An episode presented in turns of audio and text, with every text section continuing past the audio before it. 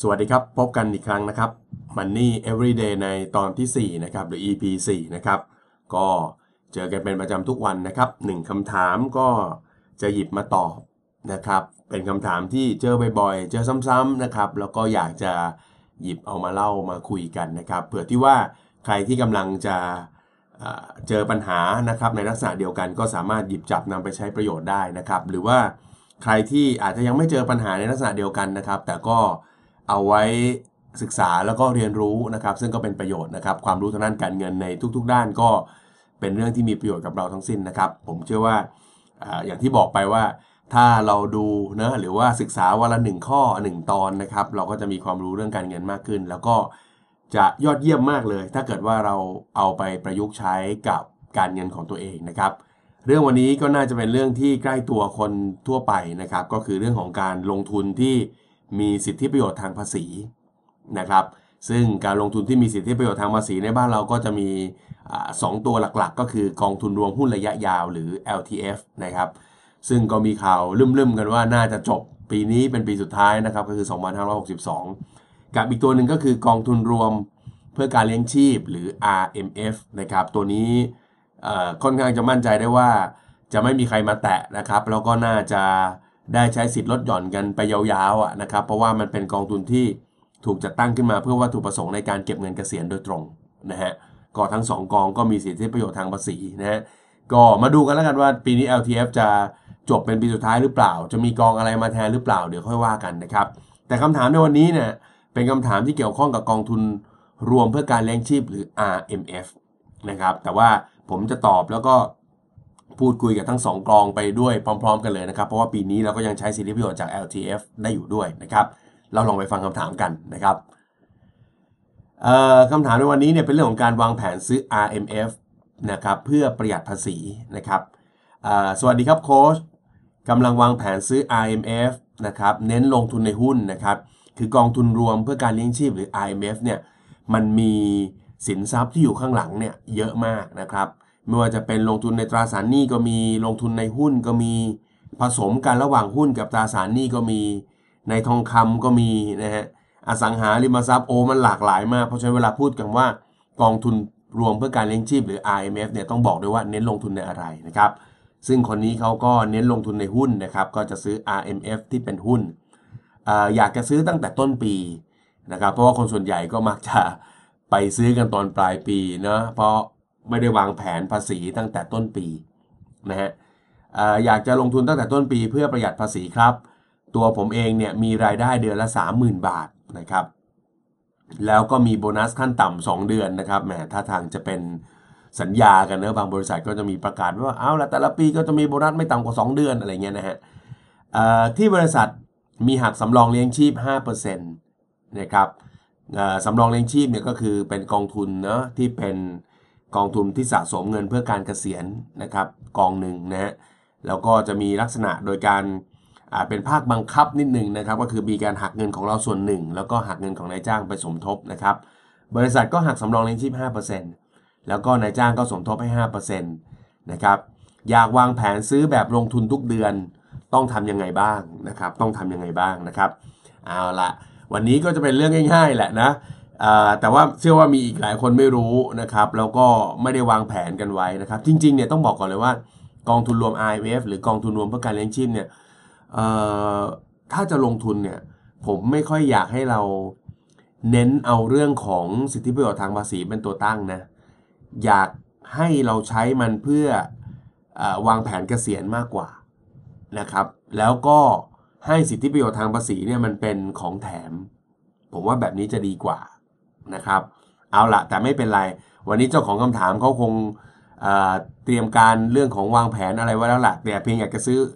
ตัวเนี้ยนะครับจัดสรรเงินยังไงเพื่อซื้อนะครับ อันดับแรกก่อนนะครับ เราต้องมาทำความรู้จักกับกองทุนทั้งสองตัวนี้ก่อนนะครับ แล้วก็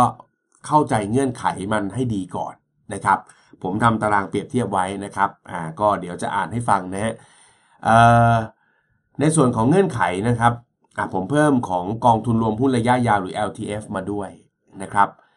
เอ่อทั้ง LTF และ IMF เนี่ยเป็นกองทุนที่ให้สิทธิประโยชน์ทางภาษีนะครับอ่าสิ่งที่มีความแตกต่างและเราต้องทำความเข้าใจตัวแรกก็คือสินทรัพย์นะครับ ก็คือเออของที่มันอยู่ข้างหลังกองทุนนั่นแหละนะครับ หรืออีกในหนึ่งก็คือเขารวมเงินพวกเราเนี่ยไปซื้ออะไรนะครับ ถ้าเป็นกองทุนรวมหุ้นระยะยาวหรือ LTF เนี่ย เขาจะเอาเงินเรารวมกันเนี่ยไปซื้อหุ้นเป็นส่วนใหญ่นะครับ ถ้ารวมกันได้ร้อยบาทเนี่ยก็จะเอา 65 บาทเป็นอย่างน้อยเลยนะครับ ไปซื้อหุ้นนะฮะบางที่ก็ซื้อหุ้นทั้ง 100%เลย บางที่ก็มีผสมนะฮะก็อาจจะซื้อหุ้นสัก 65 แล้วก็อาจจะไปซื้อพวกตราสารหนี้อย่างเช่น พวกพันธบัตรตั๋วเงินคลัง หุ้นกู้ หรือเรียกอีกชื่อหนึ่งก็คือพันธบัตรเอกชนนะฮะอีกสัก 35%หรือบางทีก็ เรียกว่าเป็นลักษณะการลงทุนแบบ flexible ก็คือให้ผู้จัดการกองทุนเขาสลับเองละกันนะจะใส่หุ้นเท่าไหร่ ใส่ตราสารหนี้เท่าไหร่ก็แล้วแต่เขาแต่ก็ในแต่ละช่วงเวลาก็จะมีหุ้นไม่น้อยกว่า 65%นะครับแต่ถ้าเป็นกองทุนรวมเพื่อการเลี้ยงชีพเนี่ยหรือ RMF เนี่ยนะครับตามโจทย์ของเจ้าของเรื่องเนี่ยนะฮะจะมีการลงทุนในสินทรัพย์ที่ค่อนข้างหลากหลายนะครับหลากหลาย แต่ถ้าเกิดว่าโจทย์ของเราเป็นการเก็บเงินเพื่อการเกษียณเนี่ยผมว่าลงทุนไว้ในหุ้นสัดส่วนเยอะๆ น่าจะเหมาะกว่านะครับ เพียงแต่ต้องทำความเข้าใจสักนิดหนึ่งว่า ลงทุนในหุ้นมันก็จะมีความผันผวนค่อนข้างสูงนะครับ แต่ว่าการลงทุนใน RMF เนี่ยมันเป็นการลงทุนระยะยาวๆอยู่แล้ว เพราะฉะนั้นก็สามารถอ่าเขาเรียกอะไรมองข้ามนะครับเรื่องความผันผวนตรงนั้นไปได้บ้างพอสมควรนะครับ ถัดมาคือเรื่องเงื่อนไขในการซื้อนะครับ ถ้าเป็นกองทุนรวมหุ้นระยะยาวหรือ LTF เนี่ยไม่มีขั้นต่ำไม่กำหนดขั้นต่ำถ้าซื้อปีนี้ปีหน้าไม่ต้องซื้อก็ได้ ปีต่อๆไปไม่ต้องซื้อก็ได้นะครับเงื่อนไขก็คือไม่ต้องซื้อทุกปีได้นะครับคือเขามองเป็นก้อนต่อก้อน อันนี้คือ L นะ LTF นะ แต่ถ้าซื้อนะครับปีไหนซื้อลงทุนไปแล้วเนี่ยต้องถืออย่างน้อย 7 ปีปฏิทินนะครับ7ปีปฏิทินคิดยังไงก็คือมองว่า การซื้อในปีใดวันใดของปี ก็นับเป็น 1 ปีได้เลย เช่น ถ้าใครเข้าไปซื้อวันที่ 3 มกราคมนะครับ2562 ก็นับเป็น 1 ปี เช่นเดียวกันใครไปซื้อวันที่ 30ธันวาปี 2562 คือปีเดียวกันนะ หัวปีท้ายปี ก็นับเป็น 1 ปีปฏิทินเท่ากันนะฮะเพราะฉะนั้นการนับปีปฏิทินเขานับแบบนี้นะฮะเพราะฉะนั้นถ้าซื้อปีนี้เป็นปีแรกคือปี 62 ก็ต้องอยู่ไปอีกเนาะ อ่าเจ็ดปีปฏิทินก็นับ62 63 64 65 66 67แล้วก็68นะฮะอย่างนี้เป็นต้น แต่ถ้าเป็นกองทุนรวมเพื่อการเลี้ยงชีพอย่างที่ผมบอกฮะตัวนี้คือ RMF เก็บเพื่อการเกษียณเลย ขั้นต่ำนะฮะซื้อขั้นต่ำคือ 3%ของรายได้ หรือเปรียบเทียบกันกับ 5,000 บาท ก็คือเอา 3%ไปคูณรายได้ทั้งปี แล้วก็เทียบกับ 5,000 อันไหนน้อยกว่าเอาวันนั้น ต้องซื้อทุกปี หรืออย่างแย่ๆที่สุดก็คือปีเว้นปีนะฮะคือลงทุนปุ๊บเนี่ยคือตัวเนี้ยคนส่วนใหญ่ไม่ค่อยชอบ เพราะว่าพอลงปุ๊บเรียบร้อย ซื้อสักครั้งแรกตอนอายุ 25 คุณต้องลงทุนไปเรื่อยๆ จนถึงอายุ 55 ปีนะฮะเออคือคือมันก็ดูแบบโอ้โห เพียงแค่เข้าไปครั้งเดียว แต่มันก็มันก็เหมาะแล้วก็สอดคล้องกับวัตถุประสงค์ของกองนะก็คือเราจะเก็บเงินเพื่อการเกษียณน่ะมันก็ควรจะเก็บยาวๆนะอ่า ก็มันเลยเป็นเงื่อนไขที่คนไม่นิยม เมื่อเทียบกับ LTF LTF ปีนี้ฉันมีเงินเยอะฉันซื้อ ปีหน้าฉันไม่มีเงินฉันไม่ซื้อ ปีต่อไปฉันไม่มีเงินฉันไม่ซื้ออะไรเงี้ยนะ แต่ถ้าเป็น R ปุ๊บเนี่ยก็ลงทุนต่อเนื่อง คือตัวผมเองเนี่ยก็เป็นคนที่ลงทุนทั้งสองกองนะฮะ LTF ผมก็ใช้สิทธิ์นะ RMF ผมก็ใช้สิทธิ์เพราะผมมองว่าเออมันก็เป็นแหล่งเก็บเงินบังคับเก็บเงินดีนะครับวงเงินการซื้อฮะถ้าเป็น LTF เนี่ยซื้อได้ไม่เกิน 15%ของรายได้ เราต้องเอารายได้ทั้งปีมาบวกรวมกันก่อน แล้วก็คูณ 15%เข้าไปนะครับก็ซื้อได้ไม่เกิน 15%เช่น ถ้าทั้งปีเรามีรายได้ 1 ล้านบาท 15%ก็คือ 150,000 บาทนะฮะ150,000 บาท ก็นี่คือวงที่เราซื้อได้สูงสุดนะครับแต่ถ้า 15%ของรายได้เรามันไปเกิน 5 0 0แสนก็ซื้อได้สูงสุดได้แค่ 5 0 0แสนเท่านั้นนะครับตัวนี้ก็เป็นวงของการลงทุน 1 วงนะฮะถัดมาตัวหนึงก็คือ RMF นะฮะตัวนี้ก็ลงทุนได้ไม่เกิน 15%ของรายได้เหมือนกัน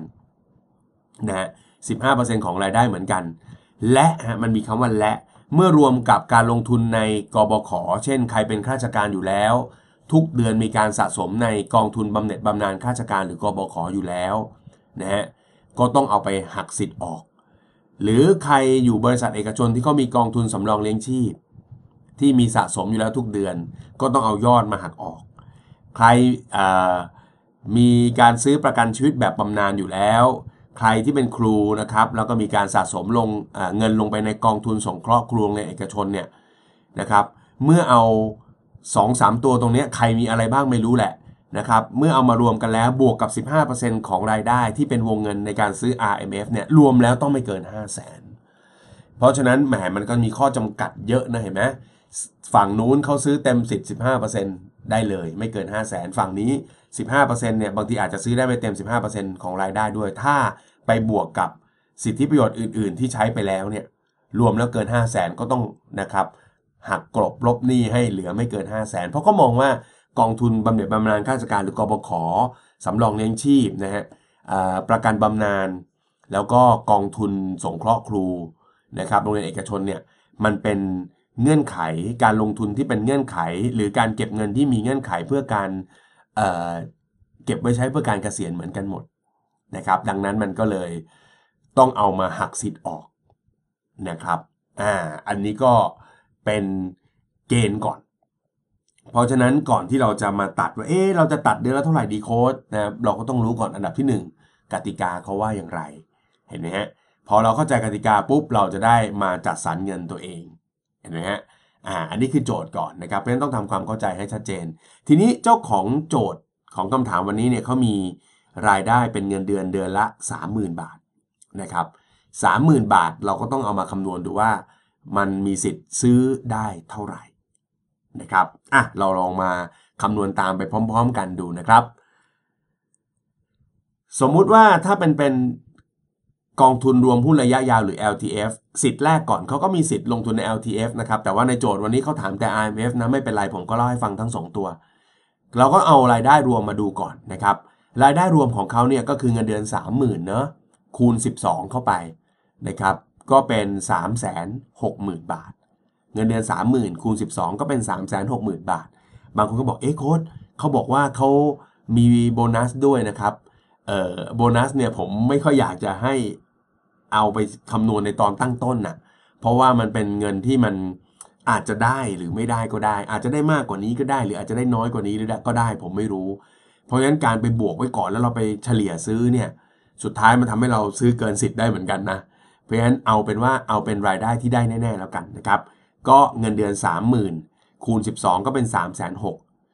LTF หรือกองทุนรวมหุ้นระยะยาวเนี่ยเขาซื้อได้ 15% สูงสุดไม่เกิน 5 0 0 0 0 0บาทใช่ไหมฮะเราก็เอา 15%ไปคูณกับ 3 6 0 0 0ก็จะได้เงินออกมาเป็นวงเงิน 54,000 บาท เห็นไหมถ้าจะซื้อ LTF คนคนนี้ซื้อได้ 54,000 บาท จากรายได้ 30,000 บาทต่อเดือนนะครับอะทีนี้มาดูวิธีการคำนวณนะครับว่าเจ้าของเรื่องเนี่ยสามารถซื้อกองทุน RMF นะครับหรือกองทุนรวมเพื่อการเลี้ยงชีพได้เท่าไหร่นะครับ อันดับแรกก็ต้องมาคิดก่อนว่าวงเงินซื้อสูงสุด 15%เนี่ยนะครับเป็นเท่าไหร่นะครับก็คือเอา 15%คูณกับรายได้รวมเนาะก็คือเอา 15%คูณด้วย 30,000 ซึ่งเป็นเงินเดือน แล้วก็คูณ 12 ก็จะได้เป็นรายได้ทั้งปีนะครับ 15%คูณ 30,000 คูณ 12 ก็เท่ากับ 54,000 บาท อันนี้ก็คือวงเงินสูงสุดที่เขามีสิทธิ์ซื้อ RMF นะครับ ทีนี้ก็ต้องมาดูว่าเมื่อเอาวงเงินตรงนี้นะครับไปรวมกับนะครับ รูปแบบการลงทุนอื่นๆนะครับที่มีลักษณะคล้ายๆ กันนั่นก็คือเป็นการเก็บเงินเพื่อการเกษียณเหมือนกันเนี่ยนะครับรวมกันแล้วเนี่ยเงินที่ลงทุนไปทั้งหมดเนี่ยมันเกิน 5 0 0แสนบาทหรือเปล่า ในเรื่องเนี่ยเขาบอกว่าเขามีกองทุนสำรองเลี้ยงชีพนะไม่ได้บอกว่ามีประกันบำนาญหรือเปล่า เพราะฉะนั้นก็คงตัดไปนะ แล้วก็ในส่วนของกบขกับกองทุนสงเคราะห์ครูก็ตัดออกไปเพราะไม่ใช่อาชีพเขาอยู่แล้วนะอ่าในส่วนของเงินสะสม สำรองเลี้ยงชีพนะครับ5%นะครับที่บริษัทเขาหักไปนะครับก็ต้องลองมาคำนวณดูเนาะเงินเดือนเขา30,000 คูณด้วย5%นะครับแล้วก็คูณด้วย 12 ก็คิดเป็นเงินที่หักลงกองทุนสำรองเลี้ยงชีพตลอดทั้งปีนะครับ30,000คูณ5%คูณ 12 ก็เท่ากับ 18,000 บาทนะครับทีนี้เมื่อเราเอาวงเงินสูงสุดที่เขาน่าจะซื้อได้นะครับ54,000บวกด้วยกองทุนสำรองเลี้ยงชีพที่หักไปแล้ว 18,000เนี่ย รวมกันยังไงก็ไม่เกิน 5 0 0แสนนะครับ เพราะฉะนั้นเจ้าของเรื่องเนี่ยก็สามารถซื้อ RMF ได้เต็มสิทธิ์ที่ 15%ของรายได้นะครับก็คือ 54,000 บาทนะครับอันนี้ก็คือส่วนแรกนะครับก็คือเรื่องของการดูก่อนว่าเขามีสิทธิ์ซื้อได้เท่าไหร่นะครับอะละครับในสเต็ปถัดมานะครับก็ต้องมาประเมินดูว่าโอเค รู้แล้วว่าซื้อได้สูงสุด 54,000แล้วเขาเนี่ย มีตังเหลือซื้อได้เท่าไหร่นะครับ อันนี้ก็เจ้าตัวก็ต้องมาประเมินนะครับ เงินออมนะครับที่จะสามารถจัดสรรมาลงทุนได้นะครับ ทั้งนี้ทั้งนั้นเราก็อาจจะลองทำงบการเงินดูนะครับ แล้วก็ประมาณการไปทั้งปีเนาะทำงบรายรับรายจ่ายได้เงินเดือนมา 30,000นะครับ ปัจจุบันมีหักเงินออมอะไรต่างๆ อยู่แล้วอยู่ 3,000หักค่าใช้จ่ายคงที่หักค่าใช้จ่ายผันแปรเบ็ดเสร็จเหลืออยู่ 6,000 บาทต่อเดือนนะครับ อันนี้ก็ต้องมาประเมินดูนะครับ 54,000 บาทเนี่ยถ้าหาร 12 ก็ตกเฉลี่ย เดือนหนึ่งสามารถลงทุนได้ 4,500 บาทนะครับอ่าเจ้าตัวเขามีเงินเหลือเดือนละ 6,000 เพราะฉะนั้นก็มีสิทธิ์ลงทุนได้เต็มสิทธิ์เลยเนาะนะครับ ซึ่งก็ขึ้นอยู่กับว่าเขาจะลงทุนเต็มสิทธิ์หรือเปล่านะครับ อันนี้ก็คือใน step ที่ 2อะทีนี้ก็มาสู่ step ที่3นะครับเจ้าของเรื่องเขาลงทุนได้ 4,000 บาทนะครับ เฉลี่ยต่อเดือนก็ตก 4,500 เงินออมก็มีเหลือนะครับเหลือต้อง 6,000นี่นะครับเพราะฉะนั้นเขาสามารถลงทุนได้เดือนละ4,500 เลยสบายๆนะครับ ทีนี้ก็อยู่ที่เขาครับว่าเขาจะเลือกรูปแบบในการลงทุนอย่างไรนะครับ ก็เป็นไปได้ว่าเขาอาจจะเปิดบัญชีกองทุนรวมหุ้นนะครับในตามแบบที่เขาต้องการเนี่ยแล้วก็ตัดเฉลี่ยลงทุนเดือนละ 4,500 ไปเลย เพราะว่าเงินเขาเหลือพออยู่แล้วนะครับ ทุกเดือนเดือนละเท่ากัน 4,500 4,500 ไปเรื่อยๆ 12 เดือนก็เต็มสิทธิ์54,000นะครับหรืออาจจะเลือกอีกวิธีหนึ่งก็ได้ นั่นก็คืออาจจะลงทุนไม่ต้องเต็มสิทธิ์ในช่วงแรกนะครับ หมายความว่าแทนที่จะใส่เดือนละ4,500เขาอาจจะเลือกใส่แค่เดือนละ 3,000 ก่อนก็ได้นะครับเดือนละ 3,000 เดือนละ 3,000 ทั้งปีก็จะใช้เงินลงทุนทั้งหมด 36,000 บาทนะครับจากนั้นค่อยมาดูครับว่า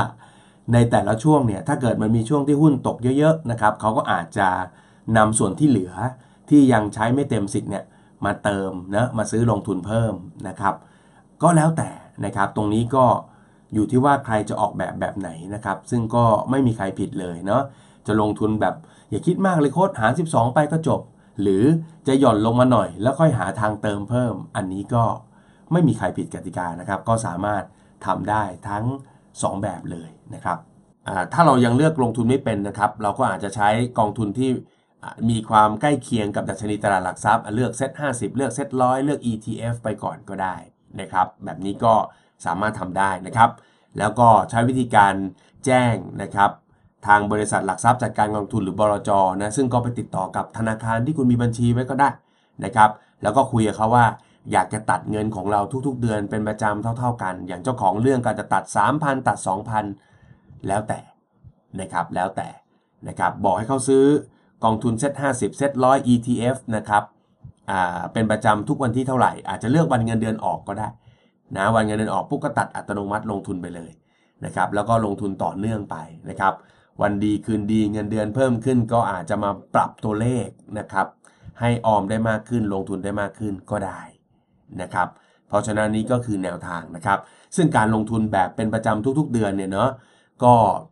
จะว่าไปก็อาจจะไม่ใช่การลงทุนที่ได้ผลตอบแทนสูงสุดนะครับ แต่เท่าที่ทำตัวเลขกันมา แล้วก็มีการลงทุนจริงๆ ผมเองก็มีพอร์ตในลักษณะนี้นะครับ ก็ไม่ได้ถือว่าแย่นะครับ การลงทุนแบบนี้เรียกว่าการลงทุนแบบถัวเฉลี่ยต้นทุนนะครับ หรือดอลลาร์ cost average นะครับหรือ DCA เราอาจจะเคยได้ยินชื่อพวกนี้กันนะครับสำหรับเจ้าของคำถามในวันนี้นะครับก็ลองทำตามสเต็ปที่แนะนำไปเนาะหนึ่งก็คือไปเช็ควงเงินว่าเราซื้อได้เท่าไหร่นะครับสองก็ต้องมาดูเงินออมว่าเราสามารถจัดสรรได้เดือนละเท่าไหร่นะครับอย่าลงทุนแล้วมันตึงเกินไปเนาะอย่าห่วงอนาคตมากจนลืมปัจจุบันนะแล้ว 3 ครับ ก็กำหนดนะครับการลงทุนให้มันเป็นอัตโนมัติกำหนดจัดสรรเลยว่าจะลงทุนต่อเดือนเท่าไหร่ เลือกวันที่เท่าไหร่นะครับ ถ้ายังเลือกการลงทุนไม่เป็นเนอะเลือกกองทุนไม่เป็นก็เลือกกองทุนที่เชื่อมโยงกับดัชนีได้เลยฮะเลือกเซ็ต50 IMF SET100 RMF หรือ ETF นะที่ผูกกับ RMF ถ้ามีนะคุณก็เลือกกลุ่มนี้ไปนะครับหรืออาจจะเลือกกองทุนที่เขากระจายซื้อหุ้น 50 ตัวก็ได้ก็ลองถามพูดคุยกับบลจที่คุณอาจจะมีบัญชีเงินฝากกับธนาคารที่เป็นเครือข่ายของเขาอยู่ก็ได้นะครับ การลงทุนแบบนี้ก็อย่างที่บอกครับ อาจจะไม่ได้ให้ผลตอบแทนสูงสุด แต่ไม่ได้ต่ำสุดแย่สุด แล้วก็เอาจริง ๆ ก็ได้ผลตอบแทนอยู่ในเกณฑ์ที่ดีเลยทีเดียว ถ้าให้ตัดเกรดก็น่าจะประมาณ B B บวกนะครับ แล้วเอาไว้เราลงทุนเก่งก็ค่อยๆไปเลือกการลงทุนของเราเองได้นะครับ อันหนึ่งที่อยากจะฝากครับ การลงทุนในหุ้นเนี่ยก็เป็นการลงทุนที่มีความผันผวนสูงนะ เพราะฉะนั้นถ้าใครตัดลงทุนใน RMF แบบนี้นะครับ ก็อย่าไปเปิดดูบ่อยๆ นะครับ มันก็จะใจเสียเนาะก็นึกซะว่าเราเป็นการลงทุนยาวๆครับ วันนี้ใครอายุสัก 30 มาเริ่มลงทุนใน RMF เนี่ยคุณก็ต้องลงทุนอีก 25 ปี เพราะฉะนั้นคุณก็อย่าไปมองไปมองมาเนาะนะครับ แล้วก็พยายามรักษาวินัยดีกว่า ให้เราสามารถลงทุนได้เป็นประจำต่อเนื่องผมว่านั้นเป็นเรื่องที่สำคัญกว่านะครับ แล้วก็นะครับพยายามค่อยๆ ตัดแบ่งเงินลงไปลงทุนนะครับ เมื่อรายได้เราสูงขึ้นเราก็อาจจะปรับตัวเลข นะครับเพราะว่าถึงวันนั้นตัวเลข 15%เราก็เปลี่ยนเนาะเราก็มีโอกาสที่จะลงทุนเพื่ออนาคตเราได้มากขึ้นนะครับ แล้วนี่คือ Money Everyday นะครับในวันที่ 4 episode ที่ 4 นะครับ ก็เรื่องเงินนะครับ คุยสนุกคุยกันได้ทุกวันนะครับ ก็ติดตามชมกันได้ทางช่อง YouTube แล้วก็พอดแคสต์นะครับอ่าเราจะเอาเรื่องการเงินแบบที่ง่าย ๆ ใกล้ตัว